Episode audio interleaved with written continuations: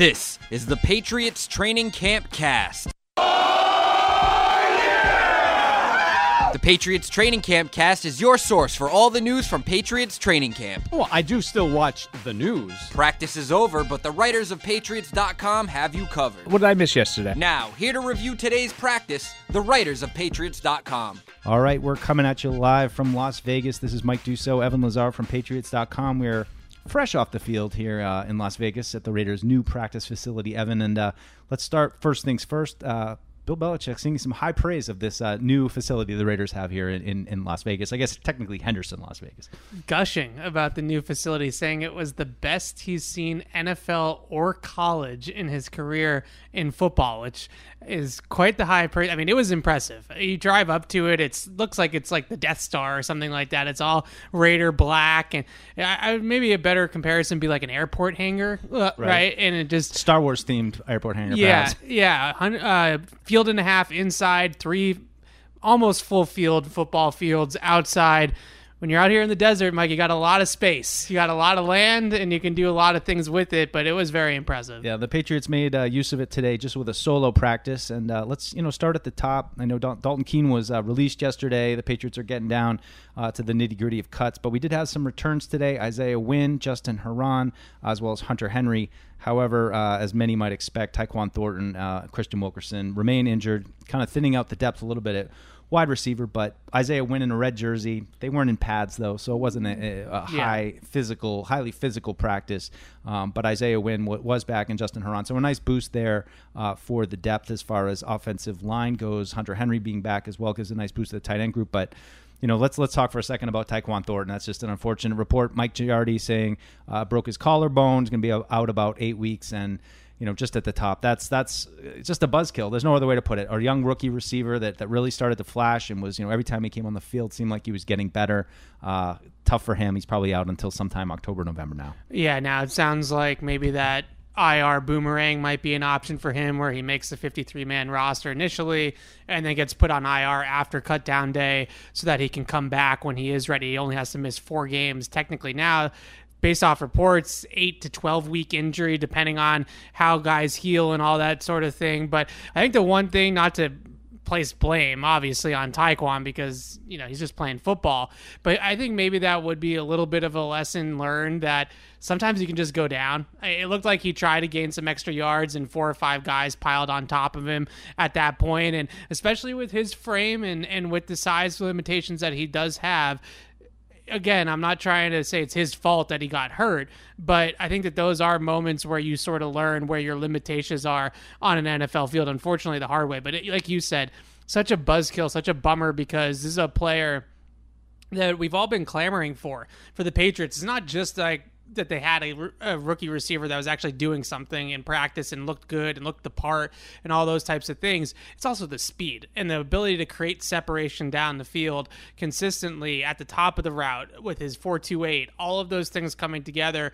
This was a true separator. And I don't know if the Patriots have had a true speed separation type of guy in the way that Tyquan can impact a game in a while. Eh, you draft a guy like N'Keal Harry, you hope for the contested catches, right? You, you trade for a guy like DeVante Parker, you hope for the contested catches. This was a guy that was creating mountains of separation at times with his speed and with his route running ability. And I don't know if they have a guy like that. The good news is is that it's not season ending. It's not a long term thing. It's not a, a lower body where it might linger for him or something like that. So bones hopefully heal, right? bones yep. heal and he gets back. Yeah. Yeah, so there was a practice today. We didn't quite know what to expect. Patriots are, you know, scheduled to have two sets of joint practices coming up with the Raiders over the next couple days. They had the game Friday night. We were traveling on Sunday, so weren't qu- quite sure what to expect, but it was actually you know a, a, pretty standard practice from what we've seen. Uh, like I said, they were in shells, but um, some competitive periods, a lot of eleven on eleven. Um, seemed like they were kind of getting the rust knocked off. It wasn't overly physical, but it was probably more physical than I thought it was going to be. Yeah, this was not a walkthrough. This was a shorts and shells practice, and they were going out there doing some situational stuff at the end of practice. We saw two minute put is actually one minute. They put 59 seconds up on the clock, real time, you know, running uh, a two minute or one minute drill in this case, and actually going through the steps of what that might look like. And I thought that there were some good throws there from Mac Jones. I think when you get into shorts and shells, obviously the big thing is really the back seven. It's like a passing drill most of the time. You're not really evaluating too much about the offensive line and defensive lines in the pass rush. So you're more talking about a glorified seven on seven at that point. And there was one throw down the right sideline to Nelson Agholor that the defensive coaches, I think it, I, I don't want to name names, but one of the defensive coaches claimed that it, Nelson Agholor was out of bounds. I'm not sure if he was out of bounds, but it probably would have been what, probably a 30 yard touchdown or so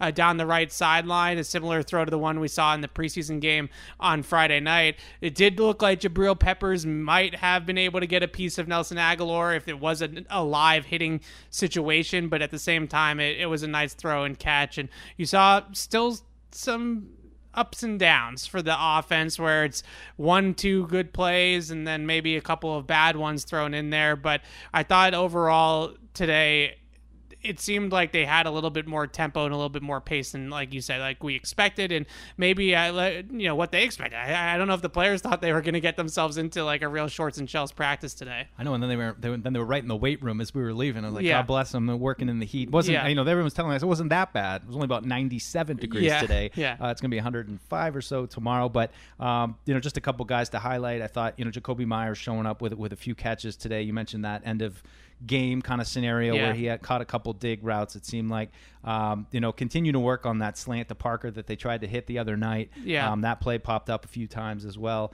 Uh, and you know, overall, I think you're right though. You know, it's just a lot of 11 on 11, some red zone work, some situational work.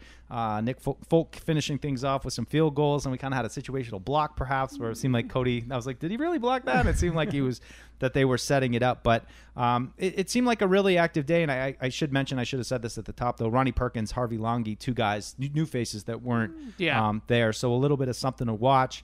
Uh, they do have to make some cuts tomorrow. I don't. I don't think those guys are in the firing line. But uh, no, you, know, do wonder, uh, not to speculate too much, but you, you do wonder about a potential IR and injury stint for one of those guys this year. It doesn't really seem like Ronnie Perkins has taken that year two leave. Not that I really had highlighted him as somebody that I thought was going to come in and be a full time contributor or anything like that this season. But Anfernee Jennings, Josh Uche, they've really taken that role by storm, especially Jennings. And I, I don't know if there's a ton of opportunity out there for Ronnie Perkins at this point on the 53.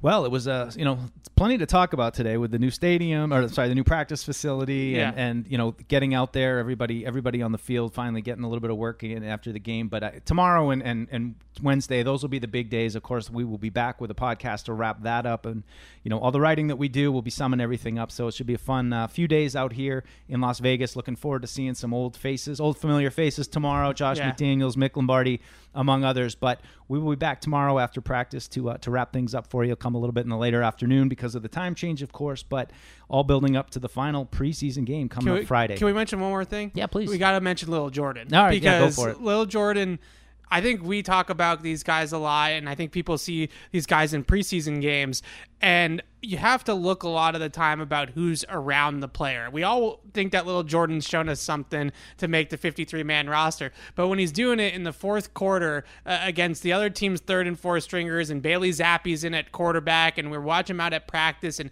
it's a lot with the twos and the threes, and maybe leaning more towards the threes because of Tyquan Thornton's injury, partially, obviously, he, he moves up the depth chart a little bit today. And you saw him, I believe, I have to go back and really check this, but I think that that was the first target that I've seen Lil Jordan have from Mac Jones in a practice this summer. So that means that he's actually playing with the starting quarterback. And I remember people talking about this with Brady, with the Austin Carrs of the world and Riley McCarrons. And yeah, they would look great in practice with Hoyer and you know, whoever the backup quarterbacks were at the time, but they never actually got any opportunities with Tom Brady. Lil Jordan Humphrey partially because of the injury, partially because he's played well, has at least earned that maybe. And I, I think over the next couple of days, it'll be interesting to see if he gets more looks with the ones and the maybe even the high twos, if you will, or the one Bs. If that's going to be the case, then maybe the coaching staff is starting to buy into little Jordan Humphrey a little bit more as well.